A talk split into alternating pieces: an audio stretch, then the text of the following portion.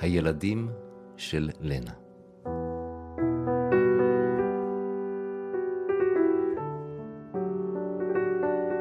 שיחות עם היתומים שנאספו לבית הילדים של לנה קיכלר.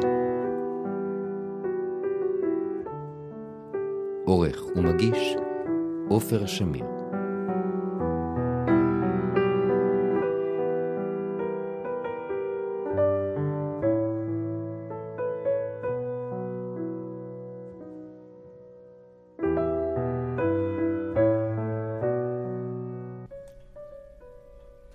לנה קיכלר הייתה פסיכולוגית, פדגוגית וסופרת. ספרה הידוע ביותר הוא מאה ילדים שלי. לפני פרוץ מלחמת העולם השנייה עבדה לנה כמורה ולימדה בסמינר למורים יהודיים בפולין. לנה הצליחה להסתתר ולשרוד את תלאות המלחמה. בסיומה, בעודה מחפשת אחרי קרוביה, היא הגיעה לבית הוועד היהודי בקרקוב. בו גילתה עשרות ילדים יהודיים יתומים שניצלו ושהיו במצב גופני ונפשי קשה. לנה אספה את הילדים העזובים והקימה עבורם בית, שהיה למעשה בית החלמה, מסגרת לימודית ותחליף למשפחה שעבדה. לנה גם אספה ילדים יהודיים ממנזרים, ואף פדתה בכסף ילדים שהוסתרו אצל איכרים פולניים. לאחר שפורעים תקפו את בית הילדים, הבריחה לנה את כל דיירי הבית אל מחוץ לגבולות פולין, בדרכם לארץ ישראל. בשיחות שקיימה עם ילדי בית הילדים שלה, שמעה ורשמה את שעבר עליהם. את סיפורם הוציאה לאור בספרה "אנו המאשימים".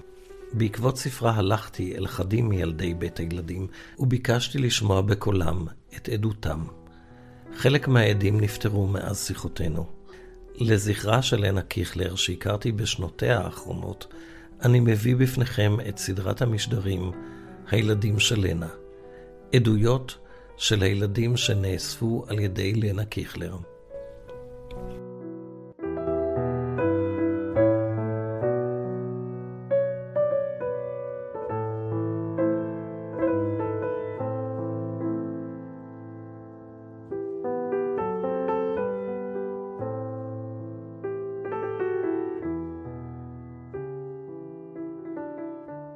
את השיחה השנייה קיימתי עם דנה שחר, זכרה לברכה, זמן קצר לפני פטירתה. דנה הייתה בת למשפחה חופשית, חילונית. היא נולדה בוורשה והייתה בת שש כשפרצה המלחמה. דנה צורפה לבית הילדים של לנה על ידי אחיה, יולק, לקראת עזיבת פולין. אני נולדתי בוורשה ב-1933. למשפחה של אנשים מתבוללים. לא ידעתי הרבה על יהדות, פרט לזה שסבא שלי באיזשהו שלב חזר בתשובה והתפלל. לא ראיתי אף פעם יהודי מתפלל לפני איזה טלית ותפילין ודברים כאלה. אנחנו גרנו באזור מאוד אה, ארי, לא, לא, לא באזור שגרו יהודים, והמיליה של ההורים שלי בדרך כלל היה, חוץ מהמשפחה, אה, לא יהודים. וזה היה גם אחד מהדברים שהצילו אותי בזמן המלחמה, בגלל שה... השפה הפולנית שלי הייתה נקייה לגמרי מאיזשהו מבטא יידישאי. היו מגלים את היהודים בין היתר גם בגלל זה שהם היו דוברים יידיש והייתה איזושהי השפעה של אה, יידיש על, על הפולנית שלהם. אז אה, במובן מסוים זה הציל, אותי.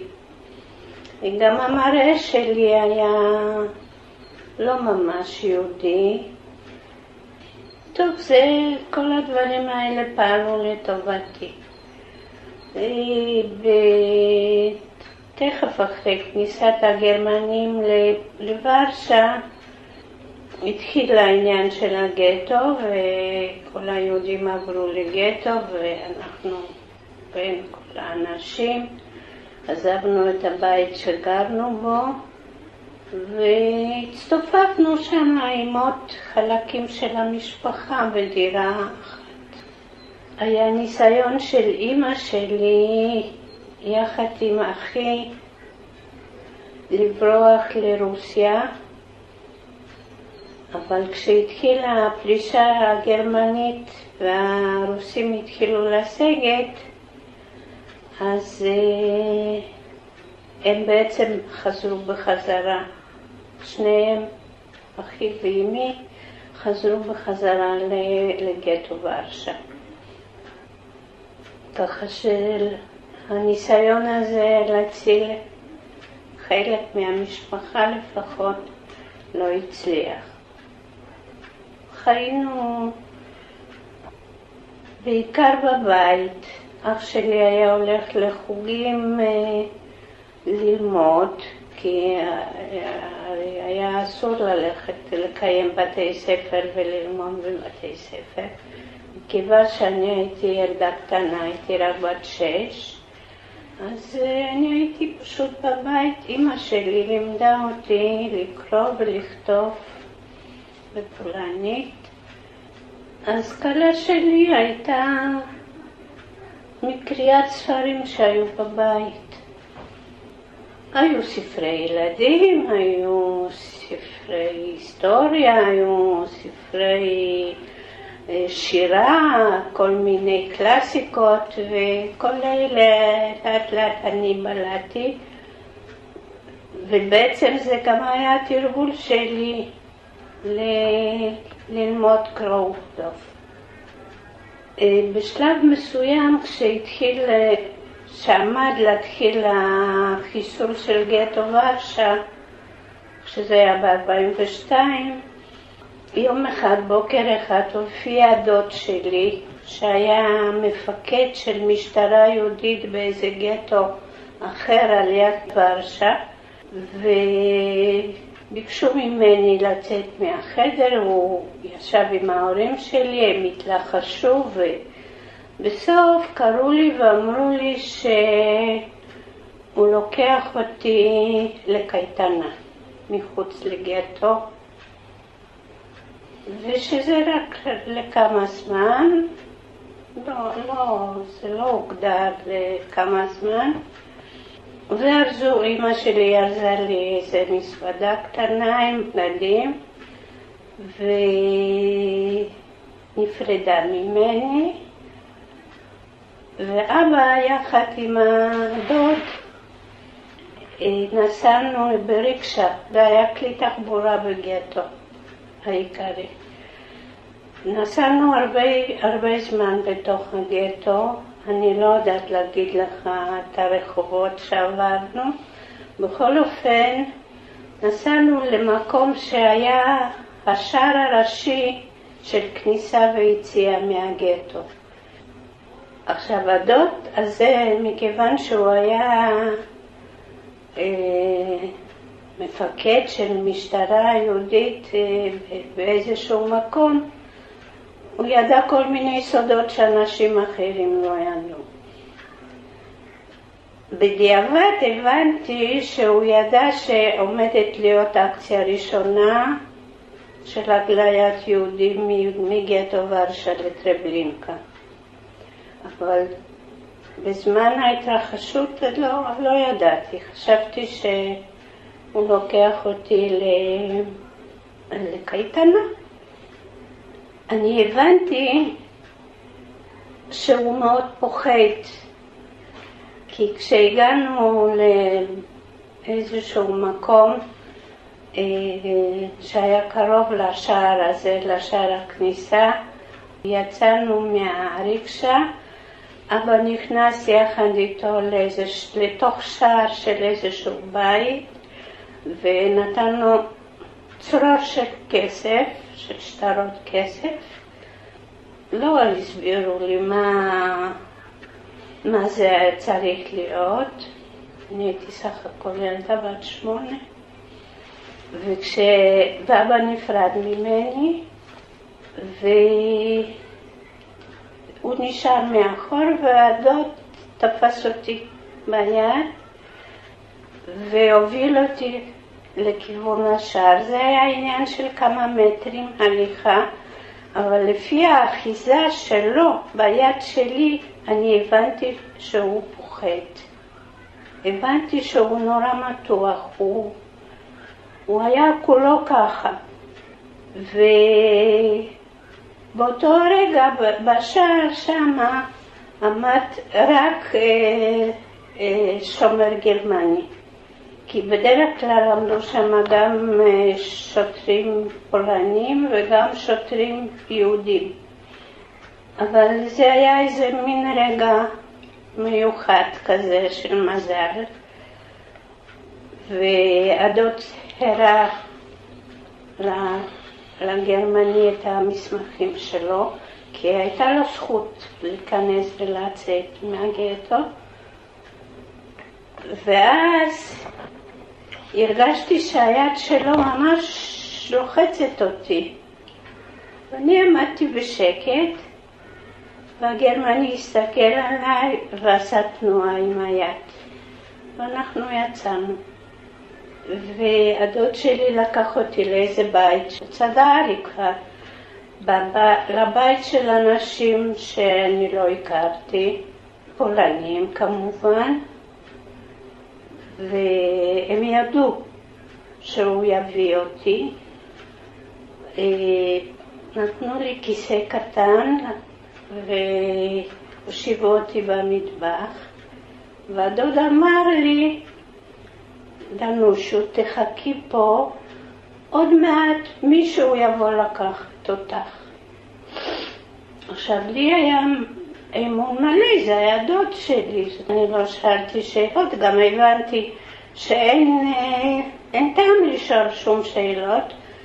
הייתי מלאה אמונה שאכן, אם הוא מבטיח שמישהו יבוא לקחת אותי, אז, אז יבוא. אני לא יודעת להעריך כמה זמן זה לקח, שעה או שעתיים. האנשים לא התייחסו אליי, לא רע ולא טוב, וזה היה מקום מקלט כזה מאוד מאוד זמני כדי שאני אעבור הלאה. אה, כעבור זמן מה הופיעה דודה שלי שהייתה נוצריה, גויה. היא הייתה גיסה של אבא שלי, כי אח של אבא שלי אה, נשא לאישה גויה. והיא הייתה אלמנה, כי הדוד מת מיתה טבעית, והיו לה שתי ילדות בגיל שלי, ואני הכרתי אותן, כי אחרי שהיא נישאה ל... ל... ליהודי, המשפחה שלה החרימה אותה, ומצד שני, הסבא שלי החרים את הדוד הזה. זאת אומרת, הם היו אנשים מוחרמים, הם, הם היו אנשים שלא שייכים לאף מקום, לאף חברה. וזה היה איזה מין סיפור מעורפל שאני ידעתי והבנתי, כמו שילדה בת שמונה יכולה להבין. אבל אני הכרתי את הדודה הזאת. ואחרי שהדוד הזה נפטר, אבא שלי היה בעצם האדם היחיד שתמך בה כאלמנה, ומצא לה מקום עבודה ותמך בה מכל מיני בחינות. והיו יחסים מאוד טובים בינה והבנות שלה לבין המשפחה שלי. זה, הייתה, זה היה גם הרגע שהסבא שלי חזר לתשובה בעצם, כי הוא לא היה איש דתי בעבר. וזה היה כאילו מין סוד משפחתי כזה. בכל מקרה, כעבור איזה שעה או שעתיים הדודה הזאת הופיעה, אמרה לי, מה שלומך? אני שמחה לראות אותך. לקחה אותי ביד, אמרה לאנשים האלה תודה, הם הם קיבלו את הכסף מראש עבור השהייה הזאת, ו... והיא לקחה אותי אליה. ברחוב היא לא שאלה אותי שום דבר. כשהגענו הביתה היא סגרה את הווילונות של חלונות שפונים לרחוב כדי ששכנים שגרים ממול לא יוכלו לראות מה קורה, ושאלה אותי מה קרה, מה... אמרתי לה, בא דוד ולקח אותי ושם אותי שם על הכיסא ואני ישבתי וחיכיתי ואז בא דוד לקחת אותי כי זה כל מה שידעתי. והיא לקחה אותי תחת חסותה. היא למעשה הצילה אותי, כן? אני לא הייתי אצלה, אבל uh, היא, לקחה, היא לקחה על עצמה את האחריות להציל את החיים שלי. בדרך כלל כשמישהו היה דופק בדלת או מצלצל בדלת, אז uh, במטבח עמד uh, סולם, ואני הייתי עולה על הסולם והייתי עולה על עליית הגג שלה, על הבוידר של המטבח, ושם הייתי מחכה עד שמישהו ילך. יום אחד, והדירה של הדודה הייתה דירה גדולה, ויום אחד מישהו צלצל, וצלצל ככה די בחוסר סבלנות. ואני לא הספקתי להגיע למטבח כדי, כדי להתחבא, אז הדודה הכניסה אותי לתוך ארון, לתוך ארון בגדים. וכשיצא לרגע, האיש התחיל לחטט, ופתח את ארון הבגדים, וראה אותי. הוא שאל אותי, הוא, הוא הכיר אותי, הוא היה מכר של אבא שלי גם. גם ידיד שלה, גם מכר של אבא שלי, ושאל אותי, דנושו, מה את עושה פה? אז אמרתי לו, אני משחקת מחבואים. והוא הלך. אבל uh, בתקופה הזאת אי אפשר היה לסמוך על ידידות של אף אחד, והיא פחדה שהוא ישלח גרמנים כדי לחסל אותי.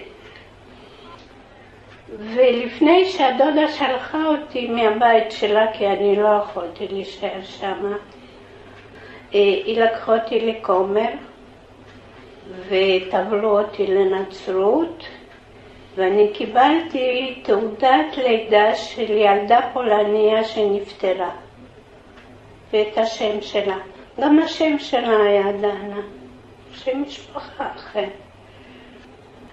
ואז לפני שהיא שלחה אותי לכפר הנידח, היא פיברקה לי סיפור ש...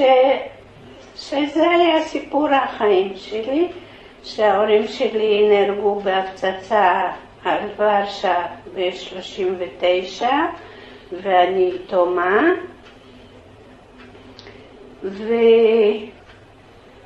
ובגלל ש...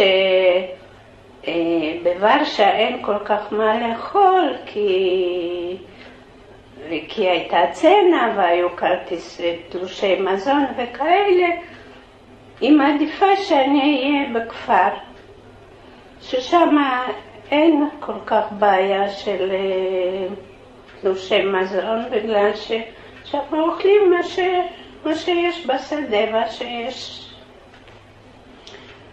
ואז, וזהו, ואז אני נסעתי לשם והייתי שם, וזו הייתה שנה די קסומה. זה היו אנשים אנאלפביתים, קתולים מאוד אדוקים. איך בכלל הגעת לכפר הזה? אה, הדודה הביאה אותי לשם. זה היה משהו על גבול רוסיה. ו... נסעו לשם ברכבת במשך 12 שעות והיו יורדים מהרכבת בתחנה קטנה ומהתחנה הזאת לכפר היו נוסעים אה, עם עגלה כי זה, זה היה ממש מקום נידח נידח. כפר ש... עומד בפאתי יער ענק עם שדות ירוקים. לא הרבה, כפר קטן, לא הרבה אנשים, אין לו אפילו כנסייה משלו. אה, לכנסייה היינו הולכים, למשל כמו בחג המולד, ברגל לכפר שכן, כי שם היה, שם הייתה כנסייה. אה, כל אה, משק בית מורכב מבית מגורים, מין בקתת מגורים, רפת למי שהיה סוס, גם מקום עורבה לסוס, ובחצר של כל בית יש באר, ואת המים מושכים עם, שואבים. עם דלי, דלי וגלגלת, זה. נשמע קצת כמו לפני 200 שנה, אבל לא היה חשמל. ובחורף הפרה היחידה שהשאירו למשפחה הזאת היא הייתה גרה יחד איתנו באותו החדר, זה היה חדר, הייתה בקתה כזאת מחימה וכדי שלפרה לא יהיה קל, כשירד שלג והיה מאוד מאוד קל, אז היו מכניסים את הפרה ובפינה של החדר היו שמים לה קש וגרנו יחד איתה. אני הייתי הכי גדולה, שם היו עוד שתי בנות יותר קטנות ממני וילד ובן אחד. הם קיבלו אותי כמו חלק מהמשפחה. לא הייתה לי שום בעיה מבחינת אפליה וכאלה דברים. הם היו אנשים טובים, במלוא מובן המילה, אם יש כזה דבר. עוד בעולם הם היו אנשים טובים. לא ראו כמעט את החיילים הגרמנים. חיילים גרמנים לא, לא הייתה להם נוכחות במקום. אחרי תקופה מסוימת הנעליים שלי התבלו, אז הלכתי חיפה, אבל כל הילדים שם הלכו יחפים. בחורף כמעט לא, כמעט כמעט לא היינו יוצאים מהבית. בחורף היו לנו מין כפכפים עבודה עצמית שהם היו עושים שם. היה מסרק בבית ששימש את כולם, כן. עכשיו, בימים יפים, בכניסה לבית היה סף מעץ, כדי שבחורף כשיורד שלג, כשהשלג לא ייכנס פנימה. ובימים היפים ביום ראשון אה, היקרה הייתה יושבת על הסף ואנחנו היינו באים אליה לפי תור והיא הייתה מפלחת לנו קינים. זאת אומרת, היה ברור שיש קינים שם. זה ברור, מה, הם, הם חיים ונולדים ומתים עם קינים, זה בכלל, אה, אין דבר כזה שאין. ואיך את כבת עיר מגיעה לעניין הזה? לא הייתה לי שום בעיה.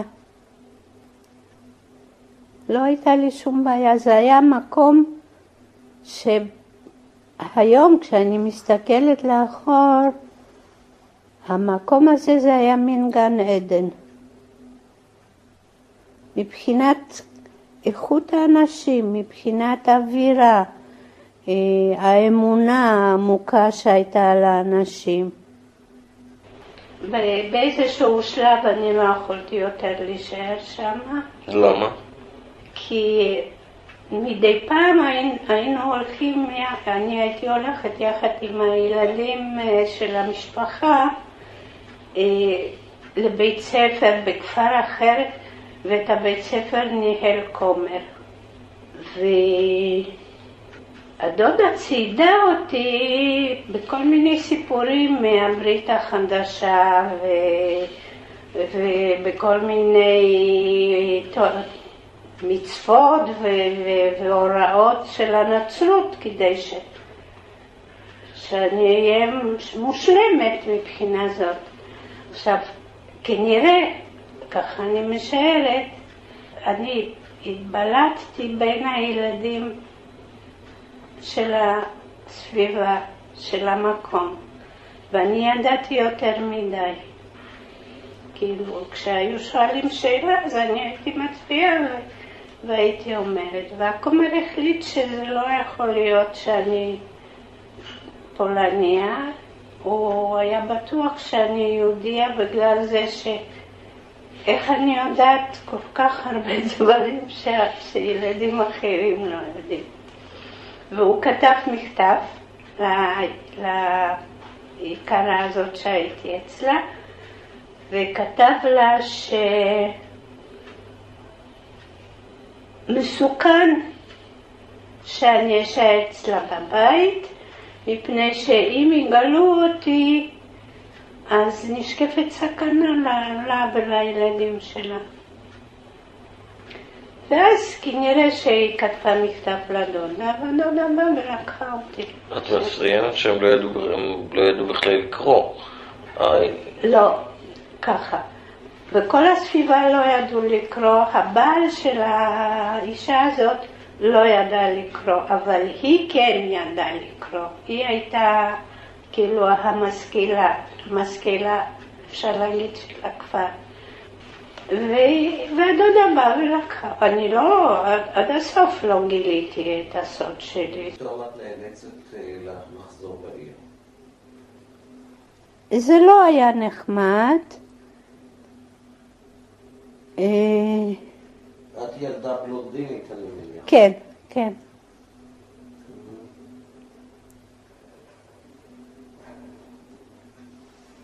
לא, אני לא אוהבת לדבר על התקופה, על התקופות האחרות, זה לא היה. אני לא הייתי אצל אנשים נחמדים ולא... אה, שם למדתי בעצם אחר כך, לא אצל האיכרים, שיש אנשים רעים בעולם, ש... שיש אנשים שיש בהם זדון. ש, שבגלל האנשים האלה לקח לי המון שנים אה, להאמין עוד פעם בבני, בבני אדם ולא להיות חשדנית. זה היה, זה לקח לי המון זמן, זה, הייתה, זה היה מין חינוך עצמי כזה. זאת אומרת, זה היה טראומות, היו משהו מתארת כרגע, זה טראומות להיות אצל כן. אנשים אחרים. כמה זמן היית אצל אנשים אחרים? עד סוף המלחמה. זאת אומרת, את היית מ-42 עד 43 אצל... אצל... כן, ואחר כך אה, את כל השנתיים הנותרות הייתי במקום לא, לא, לא נחמד, לא, לא נעים.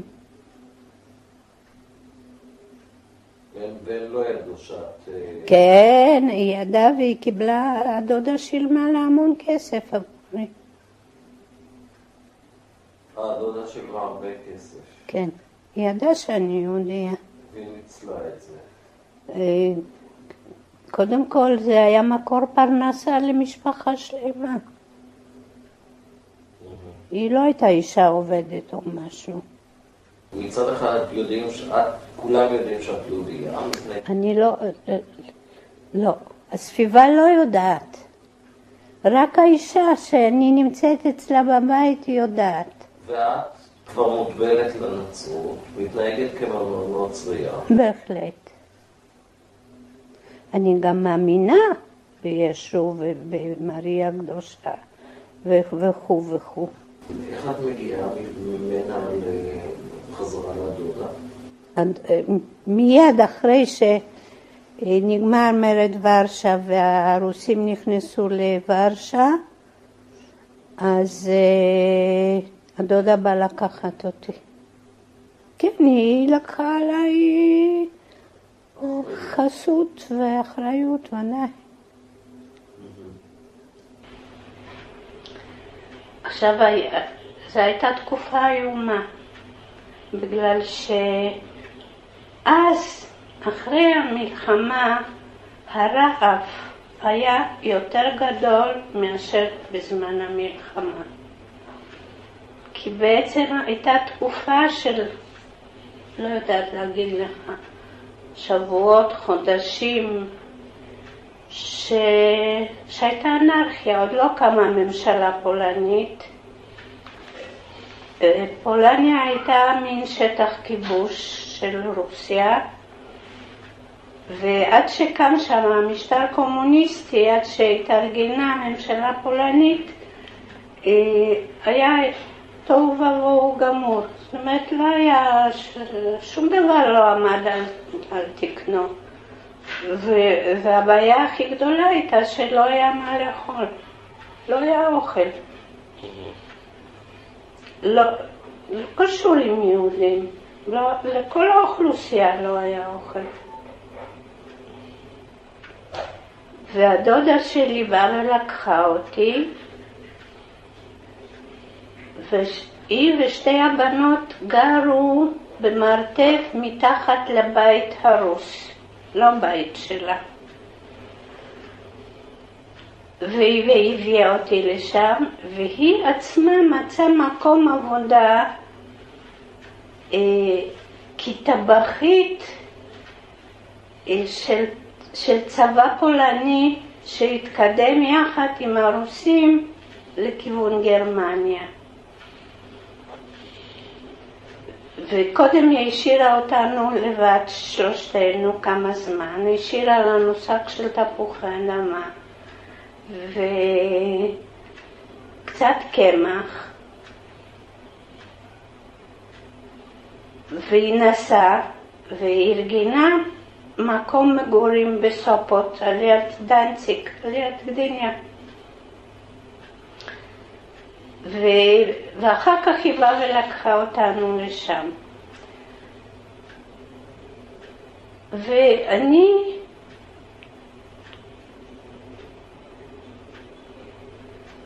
אף אחד לא סיפר לי מה קרה. אחרי שאני עזבתי גטו. זה לא היה נושא לשיחה. לא דיברו בכלל. לא דיברו על זה בכלל. זה היה מין... קיר. קיר, כן, זה היה משהו מטויח ואטום לגמרי. אבל uh, הייתה, הייתה לי איזה מין תחושה. בין הפעמים שהדודה, שהדודה שלחה אותי לכפר הזה, אני הרי חזרתי אחרי שנה. ותקופה קצרה אחרי שחזרתי לוורשה, אה, הייתי בבית של הדודה, עד שהיא מצאה לי מקום נוסף איפה להתחבא. ויום אחד אף אחד, ולי היה אסור לצאת לרחוב כדי שאנשים לא יראו אותי. אז הייתי בבית. יום אחד ש... שכולם יצאו מהבית, זה היה בשעות דמדומים כזאת, שעת ארבעים. אה, אני ראיתי והשמש התחילה לשקוע, והשמש לאט לאט שקעה, אבל השמיים המשיכו להיות אדומים. ואני הבנתי שיש שריפה באיזשהו מקום. ופתחתי את הווילון וראיתי באיזשהו צד שמיים אדומים ואש עולה לשמיים, זה היה גטו שבער. ואני הבנתי שהגטו בוער. זהו. אחר כך הייתי עוד במקומות, זה היה עוד לפני שנגמרה המלחמה. וכשנגמרה המלחמה אני לא... אתה יודע שכל האנשים שחזרו ממחנות ומגלויות ומכל מיני, הלכו ונרשמו והרשימות של האנשים עברו ממקום למקום, וככה בני אדם מצאו אחד את השני, אם, אם בכלל. עכשיו, אני לא הלכתי לאף מקום, כי אני לא רציתי לחזור ליהדות, אני לא רציתי להיות יהודייה. אני חשבתי שכולם נכחדו, ש... שאין לי למי לחזור. זה היה לך ברור שההורים שלך אינם. היה לי ברור שההורים שלי אינם, וסבא וסבתא ודודים ו- ואחי וכולם. איך זה היה ברור לך לילדה? זה היה לי ברור בגלל שראיתי את הגטו עולה באש.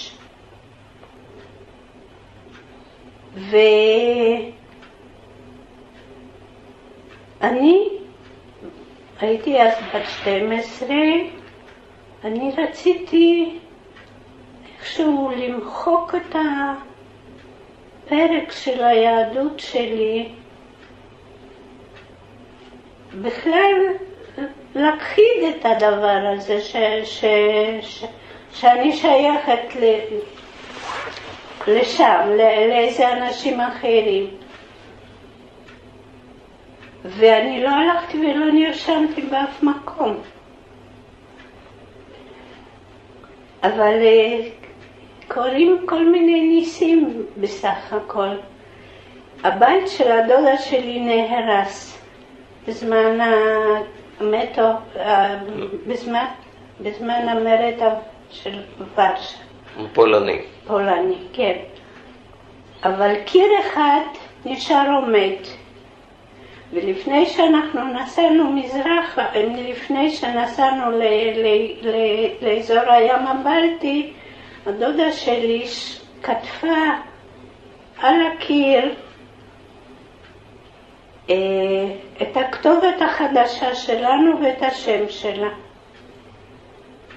שאם במקרה מישהו יחפש, שיוכל למצוא. וכשאחי חזר מ... מ... מגרמניה, הוא היה באושוויץ ואחר כך היה במחנה, יחד עם מחנה של שפויים איטלקים בברלין, ושם הוא שוחרר על ידי הרוסים. ועם נדודים אה, שמתועדים בכל מיני מסמכים, הוא בסופו של דבר חזר לוורשה. והוא ידע את הכתובת של הדודה שלי. והוא הלך לחפש את, ה, את הבית שלה ומצא את הכתובת. אחיך ויקטור. אחי ויקטור, כן. ואז הוא כתב לי מכתב, לפי הכתובת הזאת.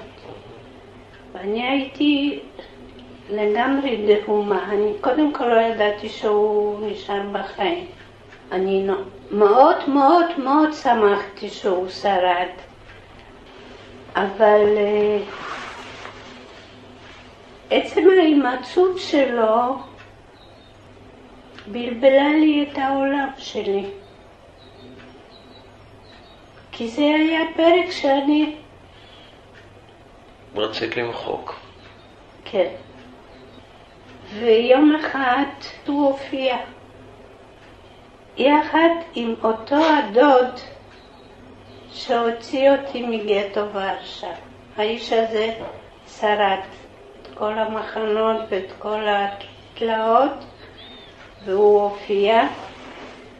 ושמיד אחרי שנגמרה המלחמה והתחילו להתארגן אה, בתי ילדים של יתומים, ילדים יהודיים, אז אה, היה בית ילדים ברבקה, ושם הייתה התנפלות על, על בית הילדים. ואז את שארית הילדים שניצלו משם העבירו לזקופנה, ללנה. ואז באותה תקופה לנה הקימה את הבית הילדים בזקופנה. ואחי הגיע לשם, ל- ל- ל- לבית הילדים. בן כמה שלו. אחיך היה? אחי גדול ממני בשלוש שנים, הוא היה בן 15. כן, הוא היה בן 15, וטוב, אז לנה תכננה לעזוב את פולין, להבריח את הילדים מפולין. דרך אגב, מי שמימן את הבריחה של הילדים מפולין הייתה אגודת ישראל. והיא, שידעה כבר, שכבר הייתה לה תוכנית לעזוב, להבריח את הגבול הצ'כי כדי לברוח מפולין, היא קראה, את ה... קראה אליה את הילדים הגדולים, הבוגרים בקבוצה, ואמרה להם סוד, אנחנו הולכים לעזוב את הארץ, המטרה שלנו זה להגיע לארץ ישראל, ואסור לכם לדבר על זה עם אף אחד. ו... ואז היא לקחה את אחי לשיחה מיוחדת ואמרה לו, מה איתך? מה אתה מחליט? אז הוא אמר לה שהוא לא יכול לעזוב בלעדיי. וזה היה עניין של כמה ימים. כבר היה כאילו כמעט תאריך ליציאה הזאת, והיא נתנה לו כסף, וזה בדיוק קצה השני של פולין, זה הקופנה, זה על הגבול הצ'כי, ואני הייתי על שפת הים הבלטי. זאת אומרת, צריך היה לחצות את כל פולין כדי להגיע. לא היו רכבות סדירות, אנשים נסעו ברכבות מסע ו... ולא היו זמנים לרכבות וזה היה מבצע כמעט בלתי אפשרי. והיא אמרה לו, תיסע, תביא אותה. וזה היה מדהים, זה היה שנים אחרי שלא לא ראיתי אותו. ואני אני הייתי מאוד נרגשת ומאוד נסערת. הוא ביקש ממני שהוא רוצה לדבר איתי, שאף אחד לא ישמע.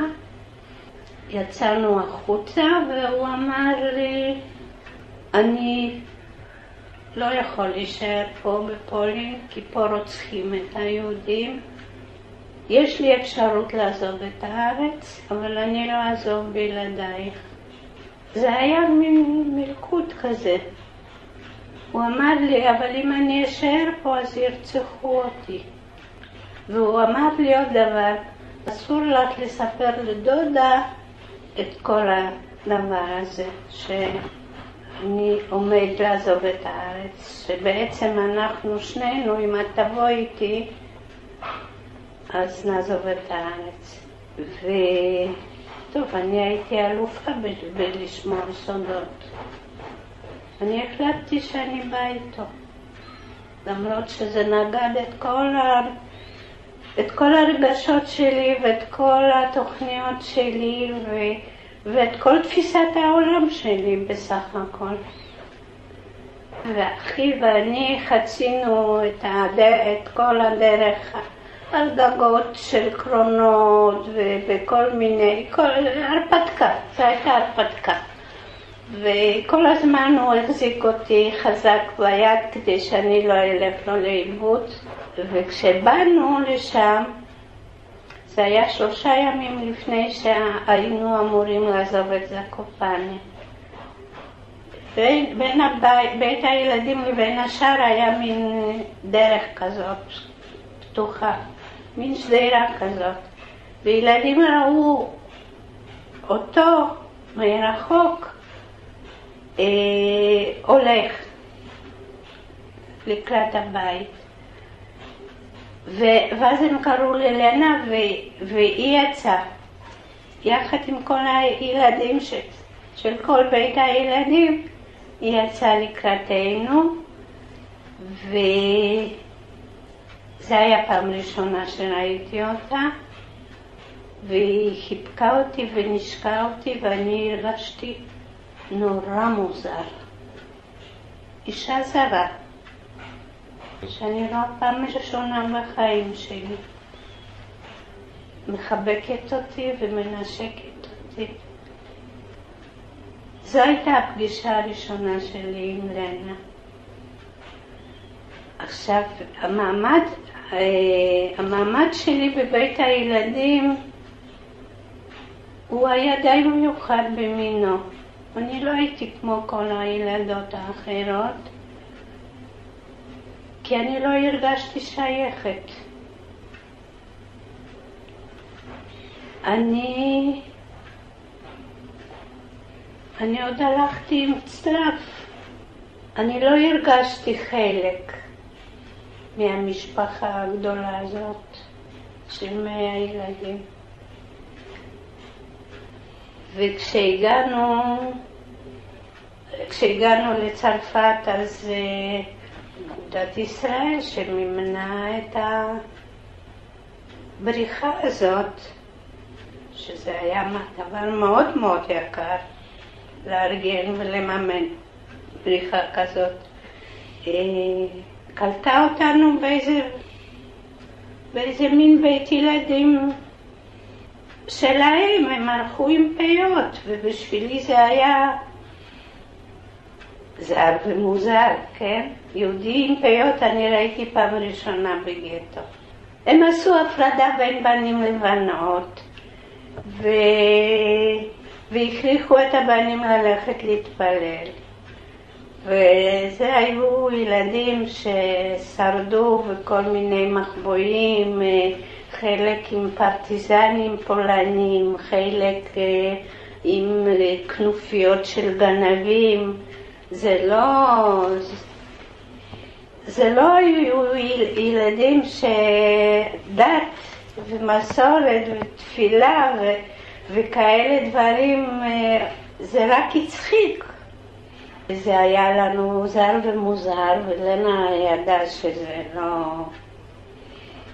לא יצמח מזה שום דבר טוב, והיא הייתה חברמנית, היא הייתה אישה ממש גיבורה.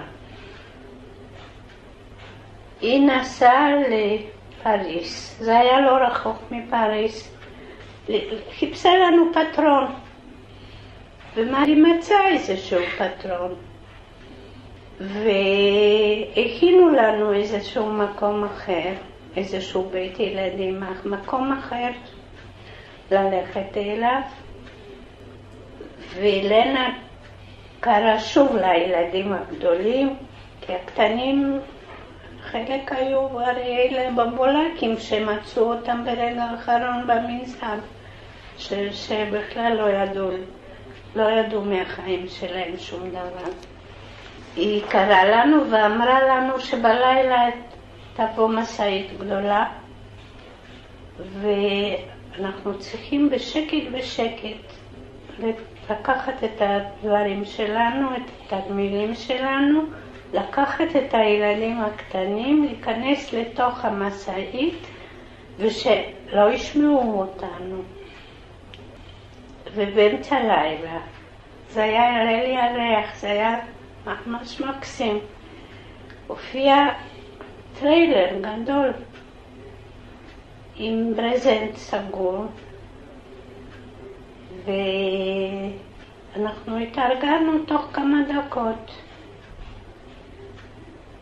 וכשהתעורר מישהו מהאגודה, מישהו מהפרסונל של, ה, של בית הילדים שם, אז אנחנו כבר היינו בתוך, ה, בתוך האוטו. ואז היא הביאה אותנו לאיזה בית ילדים נורמלי של, של אנשים חילוניים. ואחר כך בכלל הצליחה להכין בית מיוחד בשביל, רק בשבילנו, בשביל מאה. לא בדיוק מאה ילדים, אבל כמה שהיו. זהו, ושם התחילו להתנהל חיים נורמליים. הילדים היותר מבוגרים ממני, זאת אומרת ילדים בגיל של אח שלי, אה, היא רשמה אותם לבתי ספר צרפתיים, לא בבית הילדים, והילדים יותר קטנים למדו בבית הילדים. היה, היה לנו מורה שקראו לו זמן, והוא לימד אותנו עברית. ואני לא הלכתי לשיעורים. כי זה לא עניין אותי. לא היה לי שום אתגר אה, ללמוד עברית. לא ידעתי שום דבר, שקיים כזה דבר שקוראים לו ארץ ישראל, ו... ויום אחד לנה קרא לי. זה בעצם המיוחד, המפגש המיוחד שלי. אני מאוד אהבתי אותה אחר כך, כי היא הייתה מקסימה והיא הייתה דואגת לכל אחד, היא הייתה דואגת לכולם ביחד ולכל אחד לחוד. וזו הייתה הגדולה שלה, כי בסך הכל היא הייתה אישה אחת, וחילקה את עצמה אה, גם לדאוג לקיום שלנו וגם, אה, וגם להתייחס לכל אחד מאיתנו. ויום אחד היא קראה לי לחדר שלה, היה לה חדר קטן בעליית הגג קטנה, ואמרה לי, מה קורה? אמרתי לה, לא קורה שום דבר, אני, אני לא מפריעה, אני מנומסת, אני, אני מקיימת את כל הכללים. אבל, אבל היא אמרה, אבל את לא לומדת. אמרתי לה, זה לא מעניין אותי. אני יודעת לקרוא פולנית. אמא שלי לימדה אותי. אז היא אמרה, כן, אבל באיזשהו שלב אנחנו נגיע לישראל. אז את צריכה לדעת עברית, לדבר, לקרוא, לכתוב, לפחות את האלף בית. אז אני עשיתי לה ככה. אז היא אמרה לי, את יודעת שידע זה כוח. אמרתי לה, כן, אני יודעת, אני מבינה את זה, כי אימא שלי, שאפילו, שהיא כבר ידעה ש, שהגטו הולך אה, להיכחד, ושלכולנו נשקפת סכנת חיים, בכל זאת היה לה חשוב ללמד אותי לקרוא ולכתוב. זאת אומרת שאם אימא שלי במצב כזה סברה שאני צריכה ללמוד ולקרוא למרות שאין הרבה סיכויים לחיות, אז כנראה שזה באמת כוח. ואז היא הראתה לי את האלף בית בעברית, באותיות כתב. והיא אמרה, תשבי ותעתיקי את זה. ואמרה לי, זה א', זה ב', זה ג' וכו'. ואני למדתי בשיעור אחד את כל האותיות. ואחרי זה כן הלכתי לשיעורים. לא בגלל שזה עניין אותי, אלא בגלל שהבנתי שזה חשוב. טוב, אחר כך ב-47 היה סיפור של הצרדוס, ואז לנה עוד פעם התייעצה עם הילדים הבוגרים ושאלה את אחי אם הוא רוצה לצאת, כי היה ברור שאלה שיוצאים בעלייה בית יוצאים כדי להילחם על מדינת ישראל. אז הוא אמר לה, כן, אני רוצה לצאת, אבל לא בלי אחותי. ואז הייתה קבוצה של איזה עשרה ילדים, אני חושבת. לנה מסרה אותנו לזרועות של עליית הנוער. וחיכינו הרבה זמן על שפת, באיזושהי עיירה קטנה, באיזה קיץ קטנה, עד שהאונייה הזאת התארגנה. וחיכינו ש... שיגידו לנו שתבוא אונייה ותיקח אותנו לארץ ישראל. זהו, בעצם בזה נגמר הסיפור שלי עם לנה.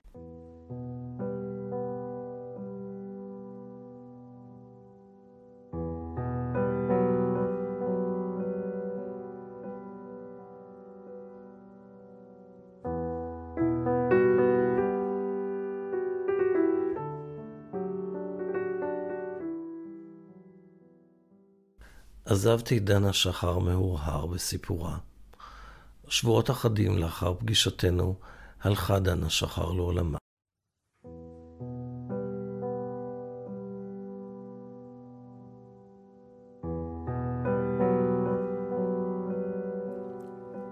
הילדים של לנה